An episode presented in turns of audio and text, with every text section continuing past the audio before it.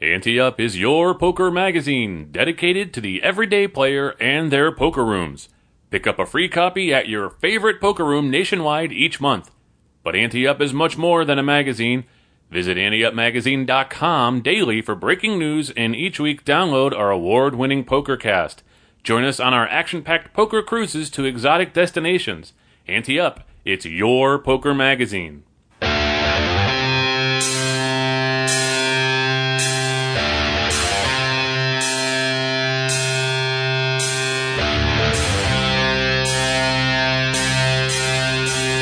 From the Ante Up headquarters in Tampa Bay, Florida, it's the Ante Up PokerCast. And now, here are two guys who think they know how to play poker Chris Cosenza and Scott Long.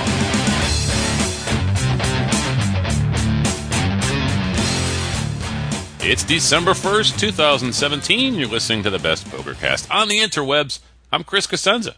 And I'm Scott Long. You know, here in America, we're trying very hard to have some bipartisanship when it comes to Congress, legislature, whatever. We're trying to get some things done, trying to have both sides reach across the aisle. And this is not the way we want them to do it. can, can, they can they pick another uh, topic to to come together on other than uh, online gambling? Seriously, and it's like you know, it's so obvious that you know, it's like they're being transparent without being transparent. It's it's so obvious why these two are doing this, and it's sad. It's so sad. Yeah. So what we're talking about is uh, two U.S. senators, Republican Lindsey Graham of South Carolina and Democrat Dianne Feinstein, uh, Feinstein, sorry, of California, have written a joint letter to the Department of Justice urging it to reconsider an interpretation of the 1960s Wire Act, which allowed Pennsylvania to recently pass online gaming legislation. Gee, I wonder why those two want this to be revisited and shot down. it's really, it's like, you know what? I, I, it seems like this Congress, no matter what, they just, they won't give up. no matter what it is, when you lose, you move on, you know? But right. they won't give up. They keep revisiting things that they fail on because they're just hoping eventually they're going to wear you down like an abused partner or something and just give in. This is driving me crazy. Leave us alone. Yeah, yeah. You know, there, there are bigger, bigger fish to fry out there. Uh, you know, you know, uh, the government could be shut down by next week. Uh, right now, so we're worried about this uh, sixty-year-old law now that, and new interpretations of it. Um, but uh, this goes beyond this. Now, actually, we got a, uh, Supreme Court case that that's going to be a pretty big deal, depending on how it, it rules. Yeah. I didn't put a note on the on the show here for it, but.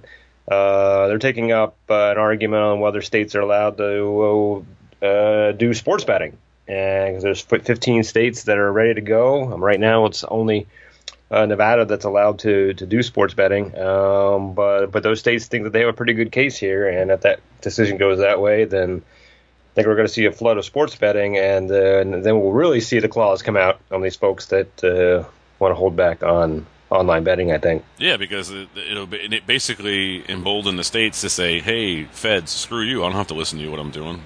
They said that we could do it, and you can't stop us." Yeah, this is a difficult issue for me as a. uh, a federalist. I don't uh, necessarily side with states' rights uh, on a lot of issues. I believe the federal government is is. There's a reason we have a federal government. Um, but uh, but this is kind of what happens is when the federal government doesn't do anything, then the states step in and fill the gaps, right? Yeah. It's the same thing with anything else. Like you know, here in Florida, you know, our state legislature does nothing, so residents step up and, and we started passing all these constitutional amendments. So now we have crazy stuff in our constitution about pig farming and stuff belong. But that's what happens. It, it's so much easier if you just do the right thing and listen to people and work with people. Then you don't force people to do these crazy end arounds um, that that really muck things up. And and I wouldn't say that the states acting independently on on online poker or online gaming are are doing crazy stuff, but they're like, you know, hey, our residents, we believe our residents want this. Uh, you're not giving us a framework uh, where they can do it federally, so we're going to do it in our state. And um, what ends up happening is we have four or five states now that have uh, online gaming on all different rules, and it took them a couple years to even come together. It makes it that much more difficult. So rather than fighting this, I really wish that the uh, federal lawmakers would actually look at the best way to implement it, and that just makes it easier for everyone. I think. I, I agree. Uh, I I'm pretty much with you on that uh, that angle, a federalist kind of thing, where we have one for a reason, but if they're not taking care of us, states are allowed to take care of themselves, and that's what's going on here. So, but uh, yeah, the the fact that you know we have a California, you know, person looking out for, and we have Lindsey Graham who we know probably Sheldon Adelson probably got to. So it's just it's crazy. it's just crazy, and I. Uh, uh, we, we were so excited. We wrote a publisher's column about Pennsylvania getting on board and the other three states starting to pool their players and stuff. And now we have to write another one, probably saying, "Hey, let's fight back again." It's driving well, me crazy. Depends. We'll see. We'll see how how much weight the, this letter has. Um, obviously, uh, it, it's almost impossible to ever predict uh, what, what, this current administration is going to do. So, um, could ignore it. They could decide, hey you know, that was an interpretation during the Obama years, and we don't like anything Obama does, so we will yeah. redo it. So, yeah. um, so no reason to panic yet, but it'd be nice uh, if if we didn't even have to worry about the panic, right? Yeah, absolutely. All right. Well, it may uh, may not win. We should be thoroughly impressed with the artificial intelligence victory in Texas Hold'em, and scientists understand just how huge it is. It's up for science breakthrough of the year um, and also, Poker Pro Liv Boeree has spoken extensively about all the things not connected to poker at all that could be affected by this research. So, two issues here. This it was about uh, Science Magazine that uh, had a big list of science breakthroughs this year, and I got to admit, um, I got a D in chemistry. Um, uh, honor roll student, uh, cum laude, all that stuff, but I do not understand science and math. so I looked at that big list and I'm like, I don't know what any of this stuff is. Uh, so yeah, I'll go with the poker thing because I know that. that. That's a lot of basket weaving courses to still become cum laude and have no idea what you're doing in science and math. I don't have a lot of respect for the Ohio school system if you're uh, pushing through cum laude stats with no math or science behind you. I, Oh man, I tell you. Um, it, it, it's just it is that impressive, and what what I like most about it is that scientists actually, you know, recognized how fascinating it was to have this computer beat these humans at this. Because in the beginning, it was like, all right, it's limit hold'em, and anybody could be a bot for limit hold'em. It's just numbers. But right. this was different, and for them to recognize that and realize this was a huge breakthrough for AI at least. Um, and it's just weird that poker, not weird, it was fortunate that poker was the vehicle that made them recognize it. Um, I also think that I read a little bit of what Liv Boeree had said, and she's so smart.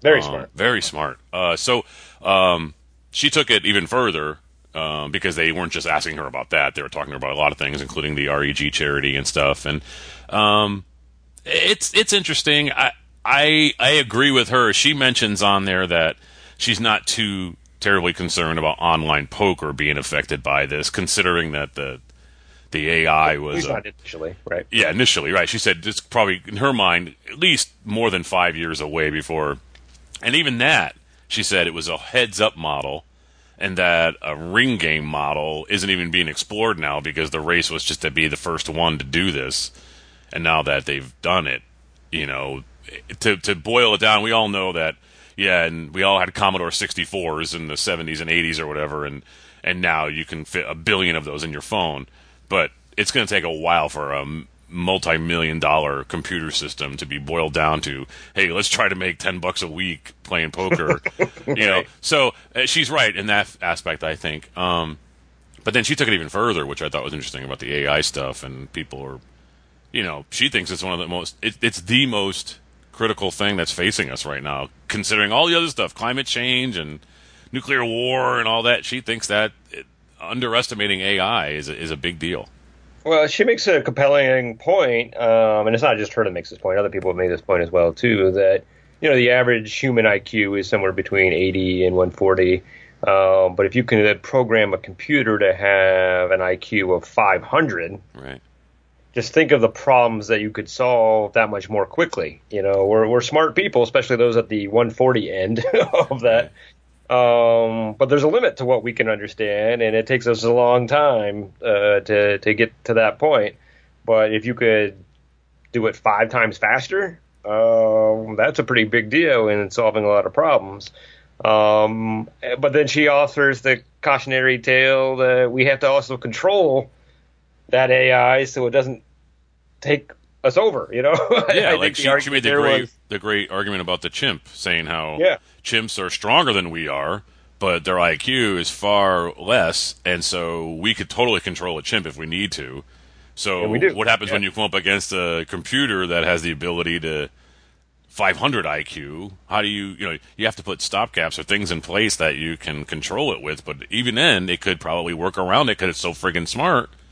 So she is worried about about AI, and uh, I mean, rightfully so, I think. Yeah, well, that's the challenge here is that there's so much power and potential to do good with this, but at the same time, it needs to be restrained so you mitigate the the downsides of it. And that, that's a cautionary tale with anything, right? You know, I mean, look at the internet now. I mean, we can't even imagine our life without the internet. Would There wouldn't be an any poker cast without the internet, right? Right, right absolutely but it also means that it's impossible to have any kind of civil conversation on Facebook now. So didn't have before. So uh, there's good, the good and the bad. So to the extent that you could control the bad and mitigate the bad is going to make the good that much better. And um, so I, I, was really impressed with that. I, have heard that she's been interested in this for a while. Um, uh, but this article on pokerstrategy.com that we found uh, really, really went into great detail um, about it, and um, very impressive. So I originally put in the notes that it won't win. You said it may not win because you wanted to be all politically correct. But do you really think it has a chance to win? We don't know. I don't know. I don't know those other things are. Oh man, I, I don't think it's going to win. But it'd be cool if it did win. well, absolutely. uh, all right, so uh, it's restock the shelves time again, Chris. And uh, folks uh, that have been with us for a while know that this is our food bank initiative that we do in partnership with Blue Shark Optics. This is the fourth year for it, and it's going to return this January. And uh, a lot of rooms are signed up already, including Foxwoods Resort in Connecticut, Jackson Rancheria Casino Resort, and Lucky Chances Casino in California, Harrah's Cherokee Casino Resort in North Carolina, Seneca Niagara Resort and Casino in New York, Live Casino Hotel in Maryland, Jack Cleveland Casino in Ohio, Orangeville Poker Tour in Canada, Pearl River Resort in Mississippi, Hon-Dah Casino in Arizona, and the Windy City Poker Championship in Illinois are already signed on. Hopefully, we'll have a lot more to add uh, to that. And for more details on all these events and how you can encourage the manager of your favorite poker venue to participate, please visit anteupmagazine.com slash restock. I always get the warm fuzzies when we start bringing this up and running the ad and getting ready to talk about it and getting ready to get the numbers and all the cans and the people that helped out and just makes me feel so good. Yeah, a couple things that, that are really good. One, uh, we have now fed uh, through the efforts of all of our, our poker rooms that have helped out, and then all the players that have come out, fed just shy of 200,000 people uh, since we started this initiative. And again, that's just mind-boggling for two idiots uh, talking on Skype in their bedrooms, right? Yeah. Uh, so that's pretty amazing. But the other thing too is, is, that we're to the point now where I have these venues emailing me before we're even ready to go saying, "When's restock going to be? We're all ready to go. We want to do better than last year." Awesome. Um, so it's becoming, um, you know, a regular event uh, on the schedule of these poker rooms, even without us um, uh, encouraging them to do it. Um, and they're always wanting to one up. So every year, obviously, we want to do better than we did the year before. Um, and and these casinos are trying to do the same thing as well too. And every year we add new ones as well too. We you know we lose a couple, but uh, hopefully we bring on more than we lose. And um, it's just a lot of fun, I think, and and it's a good cause. And the reason we do it in January is because everybody's charitable right now. It's December, right? Yeah, almost December, and um, we're all in the holiday season. And then obviously this is the time when when food banks want to do the most good for their folks, and then that means January. Um, hunger is not doesn't disappear when the apple comes down in New York City and uh, and now those food banks are depleted. So this is a way to um, get that food back in there uh, to help those people that are still going to be hungry after the new year. Okay, Ante updates. Join the Ante Up Fans Group Facebook page and post within the group to get feedback on hands, ask call the floor questions, or just discuss anything poker. Go to Facebook and search for Ante Up Fans. It's growing every day. Yeah, and can I can I make a point here that we we had a, an interesting discussion on on the fans page this week, and uh, it never occurred to me that fans might be holding back on sending us stuff because they're trying to figure out what category it needs to be in. Yeah, yeah. You know, because we on the show just be, just out of making it orderly and understandable, we, we have different segments. You know, the listener spotlight, the call the floor, hand of the week. But uh, but it seems like some folks are like, well, I don't know which one that this goes into, so maybe I won't send it. Just send us whatever's on your mind. Yeah, you We'll get figure it out. rewarded for no matter what category falls in. We'll decide for you. You just send us stuff. We'll take care of it. Absolutely. Um, the other thing too is they're starting to do like polls on there and stuff, which is really cool. People are starting Yeah. to vote like their favorite poker room on the Strip in Vegas, and our good our good friend and uh, Chicagoland ambassador Joe seems to be spearheading a lot of those. And I like those polls. Sometimes they you, you find out stuff that you don't really think would go that way, you know, or whatever. And I like it. I like the it. Polls are cool. I like polls. Careful what you ask for because someone's going to do a poll on who their favorite host is, and that's never going to go your way. So I'm I'm fine with that. I am totally fine with that. No, someone will put Faso on there, and he'll beat me too. So I don't care. uh, you know, the well is starting to run dry in Hand of the Week listener spotlight and call the floor submissions. So I mean, we can take them off of the Ante Up fans page, but you know, you got to do it, and Yep. then we'll take Yep. care of it. So if you don't do it there, email us at podcast at magazine.com, and uh, we will be sure to put you on the show, put you in the right category and give you uh, something cool if we haven't given you something in the past year. So, which is what I'm going to say right now. Each week we spotlight a listener who emails us at podcast at and if they haven't won something from us in the past year, just like we'll do with Call to Floor and Hand of the Week or what any other category we come up with, we'll send them something cool. Comes from Paul Rolston. He says, How have you evolved your game? What are you doing better in your game now than you used to do? How have you deliberately improved how you play? So I'm going to answer really quick. I'm going to say, um, I haven't, um, I'm not, and I haven't. Okay, that's you now. oh man, that's hilarious. Well, I mean, evolving Oh. the game, my my evolution of my game happened a long time ago. I don't play as often as I want to now, but the way I evolved it was I learned all the games and I learned them all fairly proficiently, whether it was by reading books or just jumping in and playing for free or playing in a home game. But that's how I evolved my game by playing other games. I got much better as a player, more well-rounded, and could use the nuances from one game to another to use those skills and things like that. That's how I evolved my game. Uh, that's the first question. I don't know. How about you? Yeah, I mean, I, that, that's a very good answer, and, and I would have to agree with that. I mean, I guess to give a different answer, I think um, just paying more attention. You know, poker was always just a fun thing for me. Um, obviously, I always wanted to win money, but it, I was I never took poker seriously, and I still don't actually. Um, but I take it more seriously now because now I realize that if I watch the action a little bit, I have a lot to learn from players, and not just their um, tendencies and tells and things like that. But you, you can actually learn how to play the game well by just watching how different people play. So by paying more attention, I think my game is is involved. Or not. I guess that's what I would say. Yeah, I mean, that's a good answer too. And you know, it, there's nothing wrong with education. You know what I mean? Reading and and videos and things like that, and coaches. You know, we have fine coaches in the magazine writing for us, and those things, you know, pay pay debts, and that they'll help you evolve your game too, because just pure education. But for us, I think it really was just that home game that we did. We decided to make it dealer's choice, and and you better learn how to play them because you're going to lose a lot of money on Saturdays, and you're going to hate it. So Yeah. that really evolved my game, I think. He says, Yeah. "What are you doing better in your game now that you used to?" Um, I'm not playing as often, so I'm not losing as much. I think I do that better now, not playing. Um, but no, seriously, I I think the the thing I do better in the game now is probably putting people on hands. When I 1st uh-huh. started, I was pretty decent at it. Like you and I would do the poker 101, and we would always shock the people when they were playing with the blind hand. We'd say, "Hey, I bet you got ace jack there," and they would turn it over in some sort of Yeah. instructional thing, and they'd freak out. Like, how did you know that? And I mean, we would hit those hands every once in a while, but now I think I know better now how much you love your hand than you did when when I was first playing. I just cared about what I how much I loved my hand. So I think I've evolved a little better with putting on or doing better now than I used to, putting people on the hands that they have, and whether or not I think they have second best hand and I have the best hand or whatever, and then I can extract more money. So I think I do that better than than I used to. Good answer.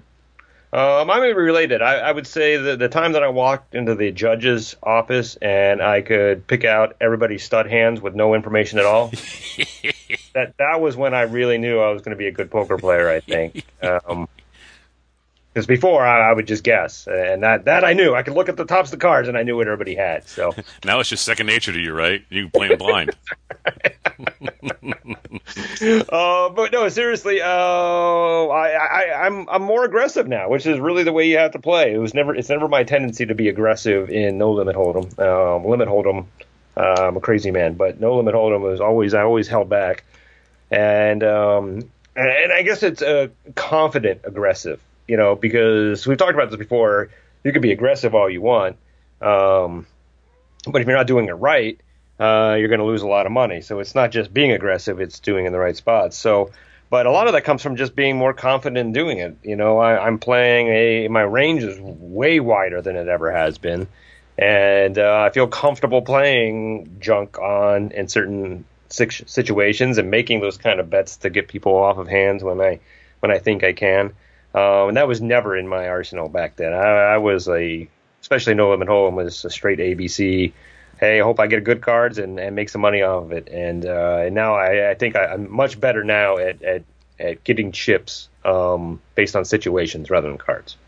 Okay. And he says, "How have you deliberately improved how you play?" I, I, I think that sort of still falls into the evolved answer for me. I, I think that I've, you know, I intentionally tried to get better at those games. I mean, I would I would seek out Super System and Super System Two, and and just study those pages. And we had years ago, I brought it up on the show that I actually read the chapter into a mic and then had audio files that I would try to fall asleep to, so yeah, go into yeah. my subconscious. You know, there were things I I tried back then.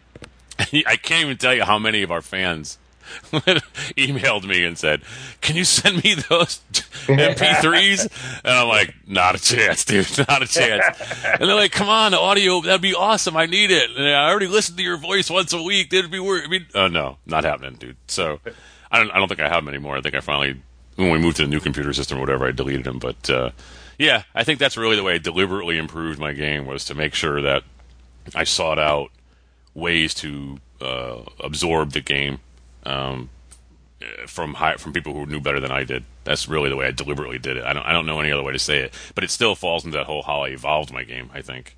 Yeah, I think there is a related question. Um, deliberately is a strong word for it because I don't know whether I've done anything deliberately. I would say another part of of helping me is, is, is just with the magazine is that you know we I, I proof the issue every um, every month, and and you edit it as well too. So we are reading every single strategy article um, uh, that's in the magazine. Oh man, we're reading all the content. We're you know occasionally a winner when somebody asks how you did, uh, how, how, you won, and they they explain it. Um, obviously, going and watching the final tables of the Ante Poker Tour and watching how other players play um, certainly helps as well too. And and talking to them, you know, during breaks or, or after the after the tournament. Um, has really helped. I don't know if that's deliberate. That's been stuff that I've, you know, it's just part of the job. so it wasn't like I sat there and I'm like, you know what, I'm just going to start proofing the magazine. Um, so it's not deliberate, but uh, but keeping it in the um, keeping in your mind. I mean, doing the show review week too. I mean, obviously we know we're terrible at poker, but the fact that we're always talking about it. I mean, you go through the hands a week, and um, I mean, how many times have we twisted and turned in the middle of a hand? Yeah, yeah. discussing it because the brain is thinking about it now.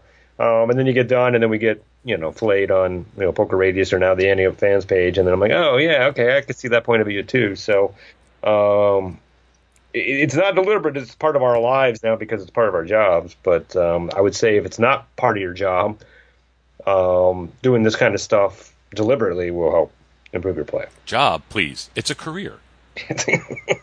it's an adventure. Find yourself in a situation at your favorite poker room or home game and you're not sure what the proper ruling should have been? Email us at podcast at anteupmagazine.com and we'll have Hollywood Casino Toledo Director of Poker, Elliot Schechter, tell you how he would have ruled. This week's prize is a 30 minute telephone lesson and workbook from Thomas Gallagher Casino Seminars. It specializes in poker odds and math at poker911.net. For some reason, I just can't say which and specializes uh, back to back. My tongue won't do it we got to rewrite this thing. No, more uh. William Lottie says during a large tournament with late registration still open, the seat to my right is empty. I was under the gun, and the dealer was pushing the pot to the winner when a player came up to the table and put his entry slip in the empty spot. The dealer had not started to shuffle, but said the new player would come in after the button passes, as opposed to coming in on the big blind. The floor agreed uh, that the player will come in after the button passes. Uh, Elliot says TDA rules seven states alternates, late registration, and reentries. Uh, alternates, players registering late and reentries will be sold full stacks. They will randomly draw a seat and table by the same process and from the same seat pooled in, then in place for new players and are dealt in except between small blind and button. Uh, Elliot says when the new player sat down, he should have been given his chips and dealt in immediately. Waiting for the button to pass was the wrong decision here. Couldn't agree more.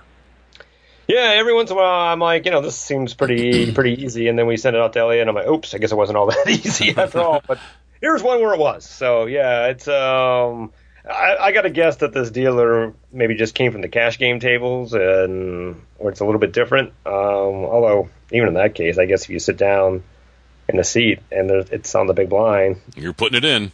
Yeah, you have the choice to sit out. Yeah, but in tournaments you don't. Say, yeah, yeah, you want to wait for the button to pass, and that that would be your option to do that. Um, but uh, you don't get that option in a tournament. So. I, I think the dealer was just in cash game mode there, and um, but even the, even, even the cash game mode, they, yeah. they made it strict here when instead of the option. So, which I guess would have been even worse if they gave him the option, and then I'm like, oh yeah, no, I'll, I'll skip. There's absolutely no reason to take a big blind in a tournament, right? You right. Know, in cash games, you might want to be delved in because uh, the bad beat jackpot six hundred thousand, and you don't want to be left out of that money because you're too cheap to put two bucks in. Uh, but a tournament, there's absolutely no reason to, to play the, the big blind if if you have the option to skip it. So yeah, unfortunate. Kind of bizarre. Sometimes they people just they just make like decisions on things because their subconscious isn't working properly or something's not right, and you just you, for some reason you just do it, and you're like, oh, why did I do that? You know, you don't think. But in this case, it, somebody if somebody argued I don't know if somebody did because William didn't really say that, but if somebody had said, "Wait a minute, wait a minute," they probably would have come to the conclusion. But the floor well, came back and agreed with him, right? So yeah, that, that's the real problem here. That's weird. The dealer, I'll, I'll, give the dealer a pass all day long because they're just in Wonderland and uh, need to be brought back down. But the floor came over and agreed with it, so you know they're both in Wonderland, and that's just uh, how's that happen? That's yeah, I don't like, get that at all. Yeah. Hey, we uh, get to complete O'Malley's move today. Always love doing that. Here comes part one.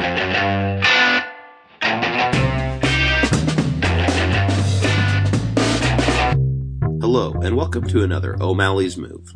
I'm Malcolm O'Malley. This week we're seated in a $2 $5 no limit hold'em casino cash game. This isn't our regular casino, and it seems like we found ourselves in the middle of a game of regulars. Most of the players are well versed in the game, but they like to see a lot of flops, with no fewer than three or four players to each one. We bought in for $500 and currently sit with about 375. It's a full table. We've been playing for about two hours. The blinds post, the under the gun calls, the plus one folds, the two MPs call, the hijack calls, and we're in the cutoff with the jack of hearts, jack of diamonds. Ugh. There's already four players in this pot and three to act behind us. I know this is probably a raising situation, and maybe here is our first mistake, but after being down 125, we are a little gun shy and elect to call, essentially turning this into a set mining operation. The three players behind us all call. We're eight handed, going to a flop with $40 in the pot. The king of spades, jack of spades, nine of diamonds comes down. The small blind checks, but the big blind makes an overbet of $50. This player hasn't done anything too far out of line that we've seen so far tonight, but we also haven't really seen much of his hands. When we sat down, he had $800 and currently sits with closer to a thousand. Why so much? It's folded around to us, and we're in a bind here. I think raising is the move, but even a min raise would be to 100, and that's more than a quarter of our stack. We decide to go with a raise of 125. The button and small blind fold, but the big blind thinks briefly before shoving. So, the action's on us. What's the move? All right, if our opponent has pocket kings, he played it pre-flop like he was on a suicide mission, so I'm dismissing that. And if he has the only other hand that has his beat, uh, my former favorite hand, Queen 10, that's another thing I've involved. that's right. uh, the initial overbet seems reckless too. Uh, sure seems to me that he has a highly vulnerable hand, maybe a set of nines or two pair. So I think we're good, um, but we also have outs to improve if he uh, if he was playing that flop straight oddly. Uh, since you didn't say it, I will. How do you not raise pre-flop? we have Jack Jack, and Mark, Scott even just said he was playing with Pocket Kings like Suicide Mission. Is the same thing. I, I just, uh, how do you not? And you limp too. You limp against multiple opponents. I mean, oh, it's just crazy to me. Uh, all right, so it's obvious he has Queen Ten or Spades because he was in the big blind and there wasn't any race pre-flop. I'm going to eliminate Spades by the size of the bet he made. So we need the board to pair because I'm calling with middle set. Wow, you really don't think he could have two pair there? No, Really? All right. yeah, I don't think so. Here we go. Hello again. We should have raised preflop, if for nothing else to thin the field and be able to define our opponent's hands. Here's the problem, and here's why we're kicking ourselves for not raising preflop.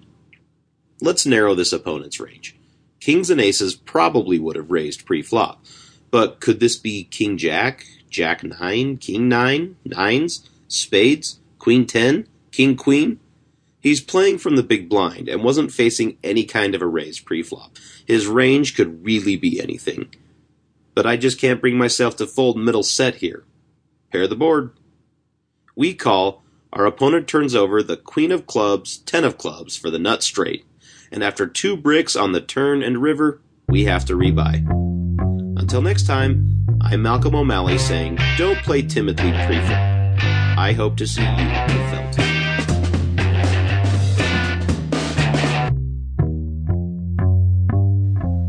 Well, what, what Chris and O'Malley said. Got a raise. Uh, but when we went for the set mine, uh, the danger in doing so is that when we strike gold, we don't know how valuable it is, and that's exactly what happened. We hit our set, but then we're like, oh boy, maybe maybe that guy over there has platinum or titanium. and, and we didn't narrow it down. So, um, but that being said, too, I'm going to go a little off script here because I didn't have anything in there. I still think our opponent played this hand weird, but we can talk about that after you. Uh, Yeah, no, I was just going to say Jacks can't win with them, can't beat them, can't fold them. but when we don't raise heavily pre-flop with four callers, we deserve to lose. but yeah, that was kind of an odd way to play that hand. Oh, it's just a lack of value there. I mean, obviously he got uh, he got us all to call, but um, but 50, uh, you bet more than the pot with a made hand. I mean, I know. Okay, you worry about spades coming, but geez, you know when you flop a straight, you got to get some value out of that hand. Yeah, I mean, yeah, and that's what it does seem like that somebody is just so shell shocked that they would bet that much because they're so Yeah. afraid of the spade, or even like another ten or queen peeling off and giving someone else the easy straight, the four card straight that he already has.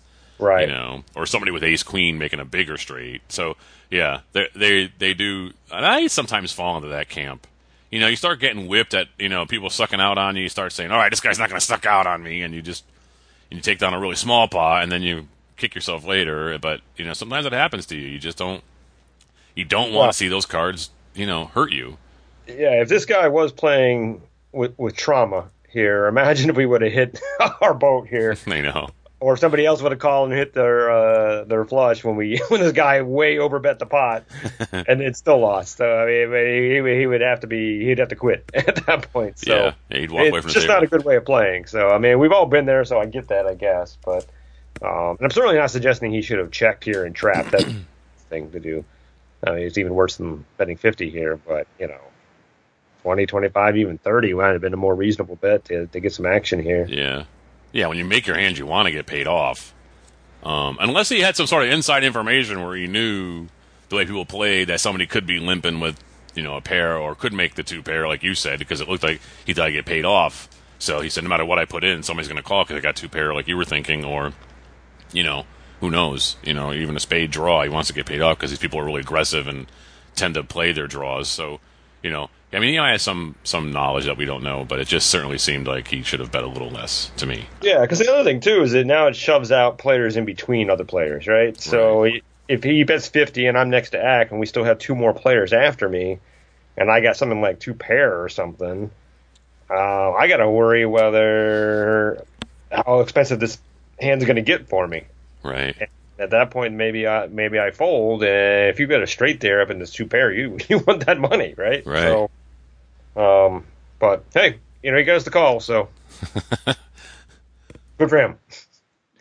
All right, it's time for advancedpokertraining.com hand of the week. Send your hands or situations to podcast at anteupmagazine.com, and you do not have to figure out whether it's a hand of the week or a situation of the week. Just That's send it to right. That's right. Because we don't even know how to. And that was part of the discussion too, by the way. That was some people were like, "Well, how do I know if I'm sending in a hand or a situation?" I'm like, "Doesn't matter. Just send it in something that happened to you at the table, and we'll figure it out for you." You know, it's always like those things when you have like you- know I hate using customer service on the web, right? Where, where you're not talking to anybody, not even chatting. You have like a little box that you're filling out, and then you have to click one of the what, what is your your question concerning, and it's none of that, It's right? none of those things. Yep. and then there's not a none of the above option, so you have to like pick a bad one. so we don't do that. There, there's no there's no little chart you got to fill out, folks. Just just email us, and we'll we'll, We'll take care of it for you. But if you do that and you haven't won something from us in the uh, the past year, you'll get a free membership to Advanced Poker Training, the world's number one poker training site. Uh, Vic G is back this week, Chris, with Yes. uh, a hand with aces. Getting ready to make me look foolish again. All right. Uh, let's see. He says, uh, let me move your little head out of the way here. You're always in the middle of Why am I always in the way? I don't know. I don't know. But you're not now. You're off to the life side. story. I marginalized you. Thank you. Just like always. He says he's playing one, uh, one, two, no limit hold'em. Um, at his uh, card room up in Florida and, and the Panhandle. Mhm. Uh, he said we're at a nine, full nine-handed table. Uh, final day of their main event. Main, main event begins in two hours, so several of the tournament players are seated at my cash game table. There are three clear spots at the table, all tournament players. Seat three is a gentleman in his 60s who bought in for the $400 maximum, has topped off his stack several times to the tune of about 400 bucks, and was recently felted by seat nine and rebought for another $400. He sits with 370. And seat four is a young guy who's very active and likes to gamble it up. He's added $100 to his stack a few times. I put him all in a few hands prior, and he called off his short stack with Jack 10 of hearts and flopped two pair to beat my Queen Jack. The double um, double up put him at 125. Uh, seat eight, a guy in his 50s who has played conservatively but just can't seem to release a hand. He made a poor call in a big pot on a gut shot, claiming he was priced in. Actually, said guy shot. That's kind of funny. Uh, uh, he, he clearly wasn't. Uh, he's into the game for about 800 and sits with 320. Uh, we're in seat one with 394 Skittles. I have everyone at the table covered with the exception of the guy on my right in seat nine who has profited off these three spots and sits with just over $1,100 Nice. Very good post flop player. Uh, seat nine missed missed his uh, big blind uh, and is returned to the table when the button is on seat eight. Uh, so he opts to buy the button for three dollars. You can do that in a cash game. Uh, with only one uh, blind, the action starts on me in seat one, and I look down at Ace of Spades, Ace of Hearts. Okay, it's on us. It's on us. We're first act. Well, we don't limp. Am I right? Yeah.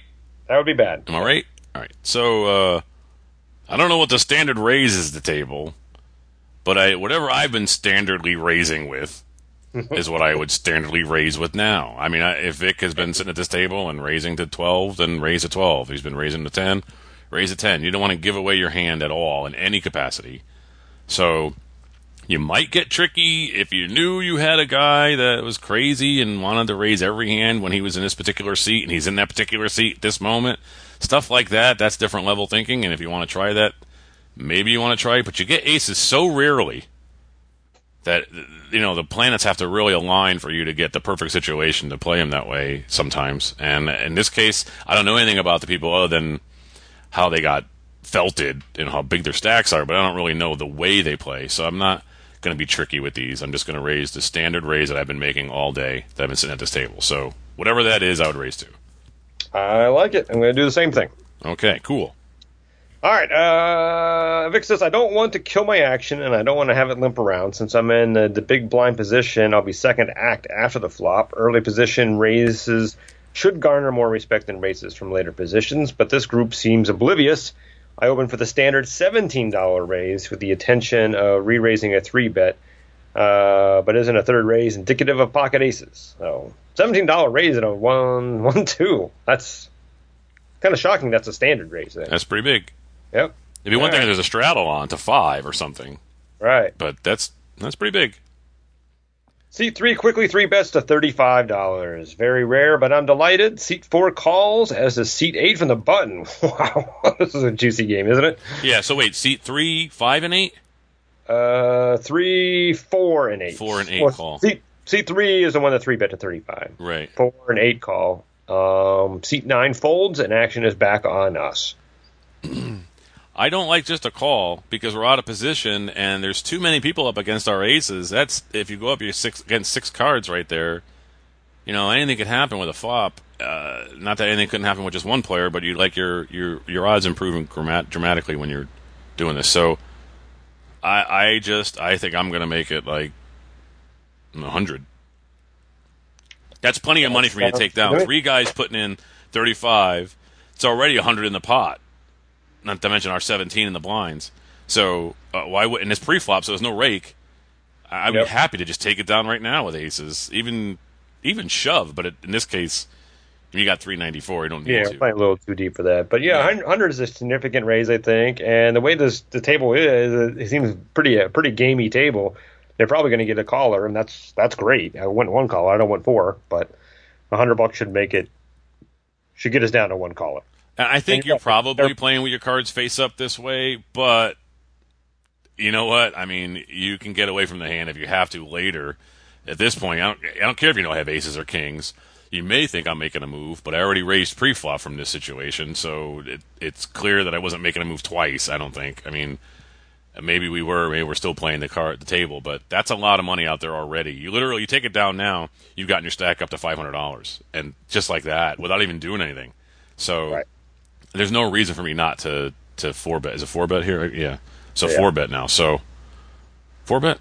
Raise, No, actually, two bet, three bet. So yeah. I think So bet, so we're actually three bet. But um, all right. Uh, here says a call by me would put 143 in the pot. I decided to raise 97 and make it 132 to go. yes. I added three red chips, three red chips and four green chips. Not the intimidating tower, multicolored chips Scott might bet in an online game. I love it though. Uh, seat three thinks for a bit before calling. Seat four gives a crying call for his remind, remaining ninety dollars, and seat eight feels as he's priced in and calls. Oh my gosh! Wow.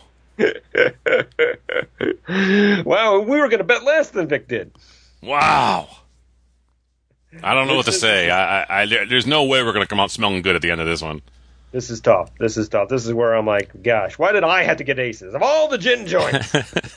had to be my aces now. Uh, Vic says this is already the largest pot I've seen at the table. And uh, he says aces under the gun is always a tricky situation. Any suggestions on how else I might have played this hand pre-flop? I don't think so. You played exactly like we are. Um, you know, in, in hindsight, if we, we thought that everybody's going to call, I mean, I, I don't know what kind of bet you could put in here that people wouldn't. I mean, I guess if you did the shove, what we, we talked about when thought it was ridiculous, maybe we would got one or two people out, but you can't do that on a regular basis, right? No, that's just too much. You're just risking too much money for guys who are willing to gamble. I mean, yeah, okay. So in the long run, you'd probably win because aces are going to beat the other hands so many times. So I don't know. Maybe you could. If I knew these guys were going to call, I would definitely have shoved Oh, yeah. because I don't want to go up against three other hands with aces. Yeah. All right, the pot sits at five hundred twenty-four dollars on first to act. Uh, we have two hundred fifty remaining, uh, which is obviously less than half size bet, uh, half pot size bet, and we have seat three covered, and both seat three and three eight we have covered. You say five twenty-five? Uh, five twenty-four the pot. 24, And we have okay. 50. Yep. Uh, he says, without knowing the flop, am I shoving all in no matter what the flop might be? If not, am I calling any bet? I don't know about no matter what, but it's going to take a really weird board for me not to want to shove here. Am I wrong? Yeah, I don't know what that board is. Maybe it's Queen Jack ten of hearts, and we don't. Oh, we have the hearts. A Queen Jack ten of clubs, maybe that. I don't Yeah. know if I'm shoving on, but I mean that's the old TJ Cloutier video game thing. Where you, that, think about worse, something like you know seven, eight, nine, where we we don't have a straight out. yeah, You know, at least your example, we, we have a running straight possibility. yeah, that's true. But yeah, it would have to be something like that, something where the board just looks brutal, beyond brutal. Yeah, Uh, like four four sets to what you don't hold, and to where your ace can't even make a straight. You know that that to me uh, four sets, four uh, suits. Did I say four sets?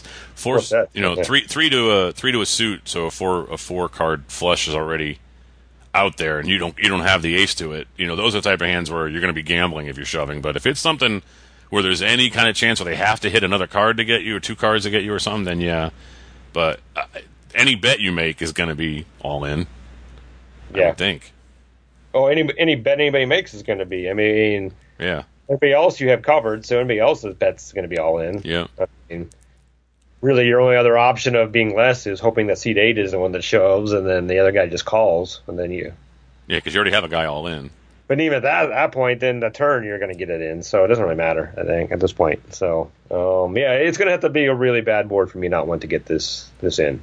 So And of course, Remember, a really bad board right? will probably come.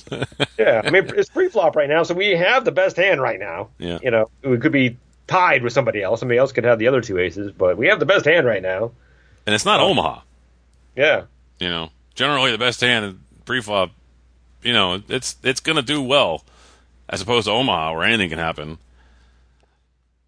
All right, All let's let's see the flop.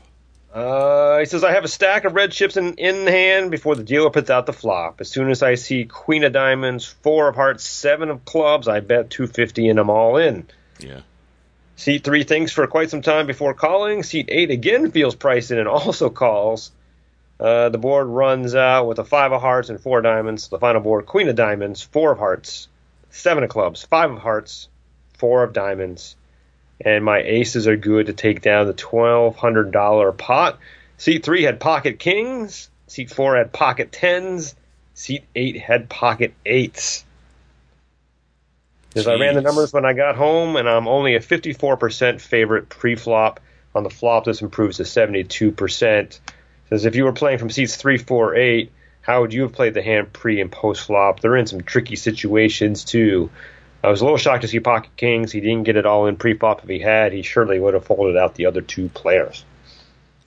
I don't I don't see the guy who like I don't know how short the guy was who was all in when he made that call pre-flop. I don't know how short he was. Maybe he's saying, you know what, I got a pair. Maybe I'm against Ace King. Maybe I'll flop a set and triple up here because it's not enough money to really worry about, and I'm priced in or something. But the to not re-raise again with the Kings is kind of shocking.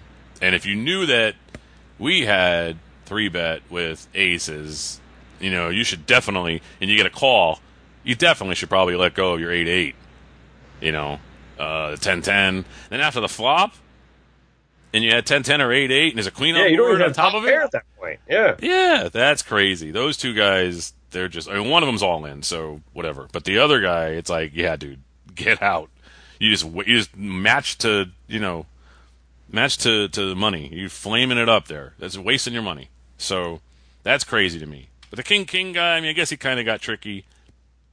Well, here, here's the problem with the king king, and I've been in this situation before. And talk about involving the game. One of the leaks that I've plugged is not getting married to a high pocket pair. And you know, as Vic mentioned, that you know the that third raise is always aces, right? Um, I've lost a lot of money where I've I've made that call with queens, and then somebody turns over aces or kings, and I'm like, I knew it, but I still called. Yeah. Idiot. Yeah. You know.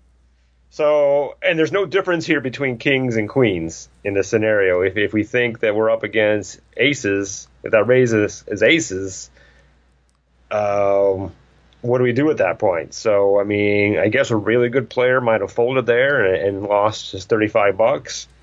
Um, and actually, it's probably not a bad move with all the other people in the hand already.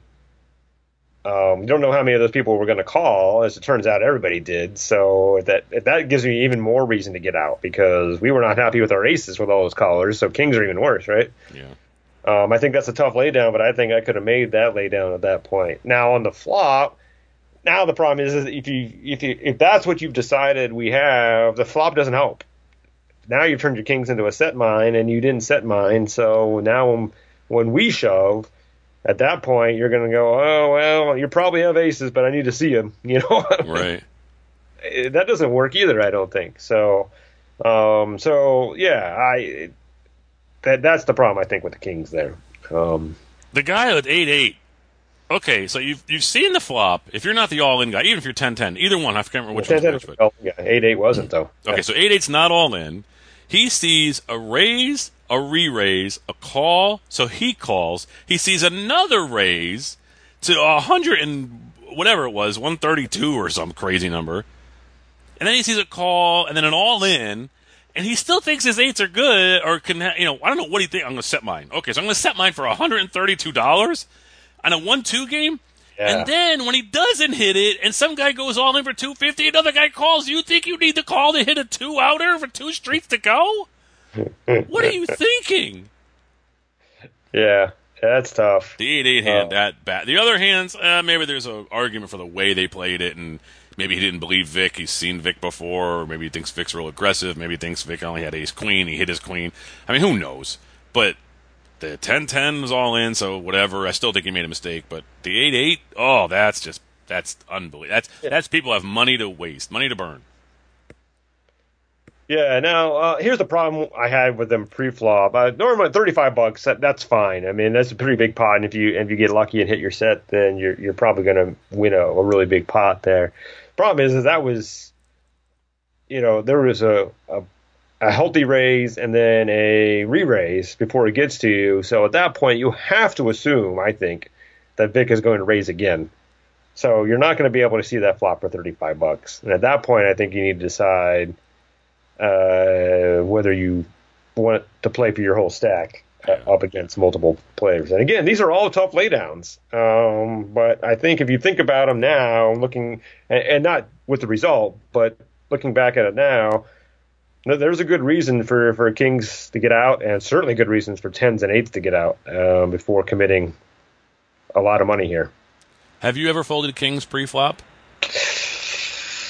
I don't think I have. I've No, done no. it at least three times, and every time I've done it, I was right.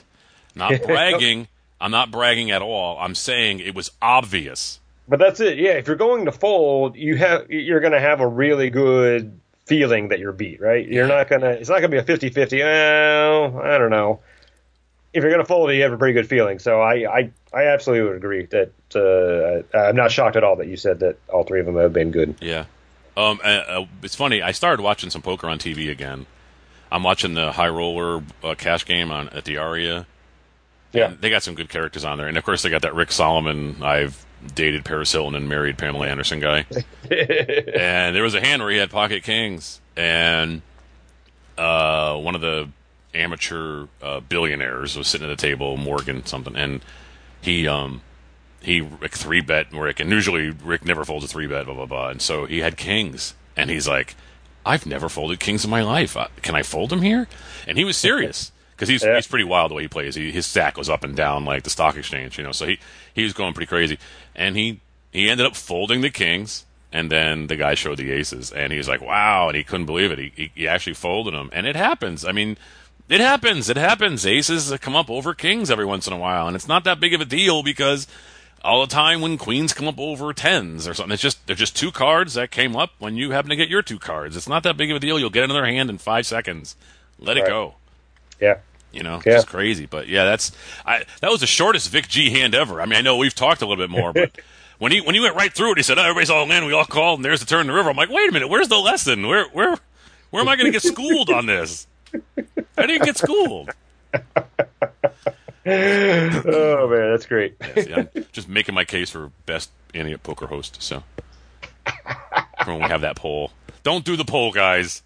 Like ego can't take it this week. I'm Chris Cosenza. And I'm Scott Locke. We'll see you at the table.